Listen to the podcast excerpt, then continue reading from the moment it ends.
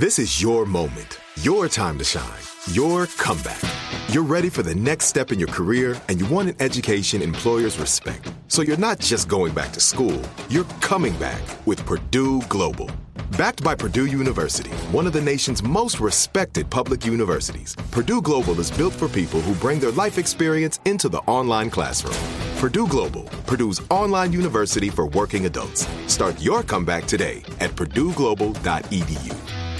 Step into the world of power, loyalty, and luck. I'm gonna make him an offer he can't refuse. With family, cannolis, and spins mean everything. Now, you wanna get mixed up in the family business. Introducing The Godfather at ChumbaCasino.com. Test your luck in the shadowy world of The Godfather slot. Someday, I will call upon you to do a service for me. Play The Godfather now at ChumbaCasino.com. Welcome to the family. VGW Group. No purchase necessary. Void where prohibited by law. See terms and conditions. 18 plus. What's up? This your boy Lil Duval, and check out my podcast, Conversations with Unc, on the Black Effect Podcast Network. Each and every Tuesday, Conversations with Unc podcast feature casuals and in-depth talk about ebbs and flows of life and the pursuit of happiness. Unlike my work on stage, I tap into a more serious and sensitive side to give life advice and simply offer words of encouragement, yet remind folks to never forget to laugh. Every Tuesday, listen to Conversation with Unc, hosted by Lil Duval on the Black Effect Podcast Network, iHeartRadio app, or wherever you get your podcasts.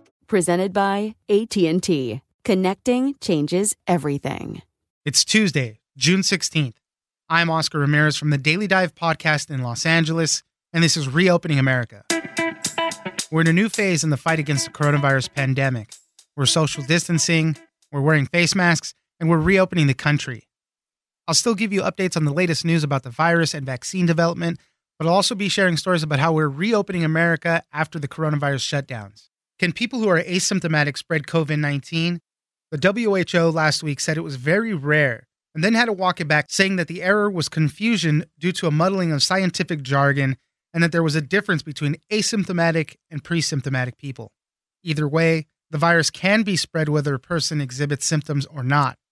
Greg Barber, staff writer at Wired, joins us for more on the COVID confusion. Thanks for joining us, Greg.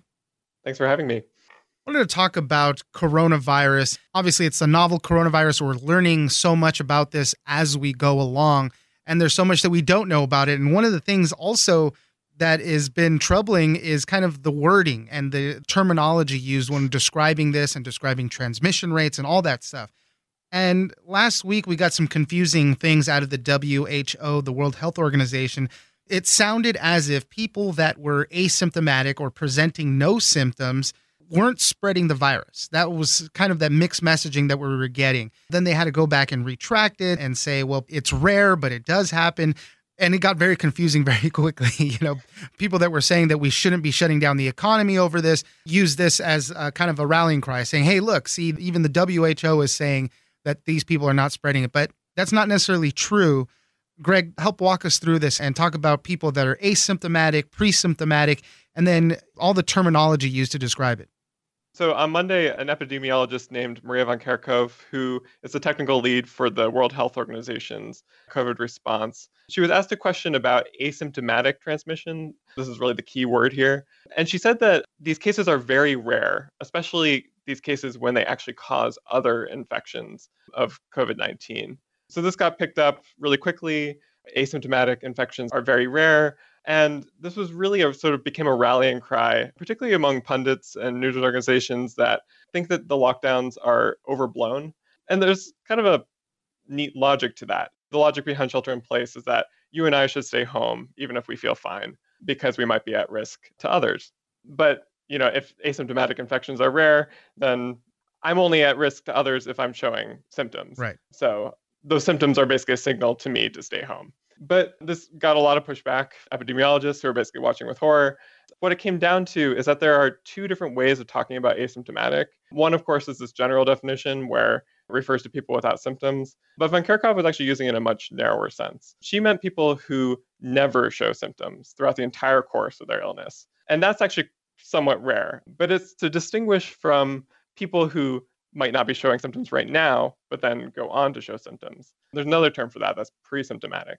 So, in a sense, everyone is pre-symptomatic at some point. Usually, when you get a new virus, it takes a couple days for symptoms to develop. And there's actually a lot of evidence that in that stage of the disease, those people are actually quite infectious. There have been studies on this thing called viral load, which is basically like the number of copies of virus that they find inside people. And these pre-symptomatic people actually have really high viral loads. And so that's not to say that they're necessarily infecting other people. One distinguishing factor might just be that they're not out there coughing and sneezing, which can spread the virus. But they do have a lot of infectious virus to share with others, even just by speaking and breathing. And that obviously increases the calls for people to wear face masks. You don't know whether you could be shedding that virus at any moment, whether you're asymptomatic or pre symptomatic. And that's why you don't want to be spreading that out. But one of the things that puts a hinder on what is when it comes to contact tracing, because it's really hard to nail somebody down if they weren't experiencing any symptoms. So they could have got somebody sick. Then later on, you know, it's the job of the contact tracer to kind of find out who it was, who was the source. And it just really complicates everything because they were never experiencing those symptoms. I should step back and say that, as Van Kerkhove clarified, it's actually not really certain whether these true asymptomatic people, these people who never show symptoms, are rare or not. But there's increasing evidence that they are. This is from studies that have tracked coronavirus patients to see if they develop symptoms down the road. And there's often finding that people who maybe they didn't think that they had symptoms, maybe they had like a gastrointestinal issues or something. So they just kind of maybe were classified as asymptomatic. In further investigation, it turns out that they just had mild symptoms or just weird symptoms that they didn't think went with COVID 19. So finding out that more over time that these true asymptomatic infections is actually somewhat rare is actually a good thing because, as you say, those people are really hard to track in contact tracing because they're probably not very likely to go get a test. These kind of invisible transmitters that contact tracers can't find. Generally, you have to kind of work back to those people because you might find somebody that they infected who's symptomatic and went in and got a test. And then you find just by interviewing all their different contacts that, oh, yeah, that person is sort of at the core of multiple infections, or maybe they remember symptoms that they didn't report or didn't think merited a test. So in that respect, you know, I think that their epidemiologists are a little bit heartened by the kind of growing consensus around the rarity of these truly asymptomatic mm-hmm. cases.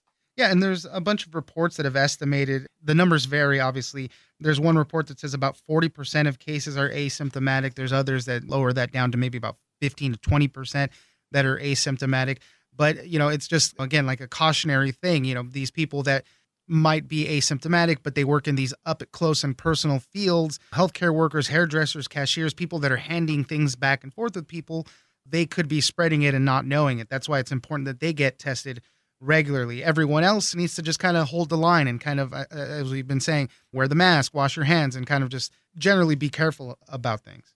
Yeah, this was actually incorporated into uh, the strategy of one of the epidemiologists I spoke to last week for testing folks. His name is uh, Marm Kilpatrick, and he works in Santa Cruz County in California. And he's been incorporating these sort of proportion of asymptomatic cases into the strategy for testing because testing is still at this point somewhat expensive. It's difficult to coordinate. It's difficult to get people to show up at some drive-through uh, spot for a swab. So he's been trying to target, basically advertise these tests to people who are getting up close and personal, like those hairdressers and healthcare workers, of course, in order to make sure that if those people are going to be the asymptomatic cases, that they get tested early on so that we know if they're infecting others we can contact trace, we can you know isolate those cases and hold the virus at bay. Just very important to keep track and keep following you know how things are being described and kind of be smart about it. You know if somebody is asymptomatic just doesn't mean that they can't spread it at all. It's very well possible that they could. But yeah obviously it's a little more obvious. Somebody that's coughing and sneezing is probably should stay home because they might be launching out those particles out further than somebody else might be. So just very interesting in the way things get described and the way things get misconstrued after people start blowing things up. Gregory Barber, staff writer at Wired, thank you very much for joining us. Thanks for having me.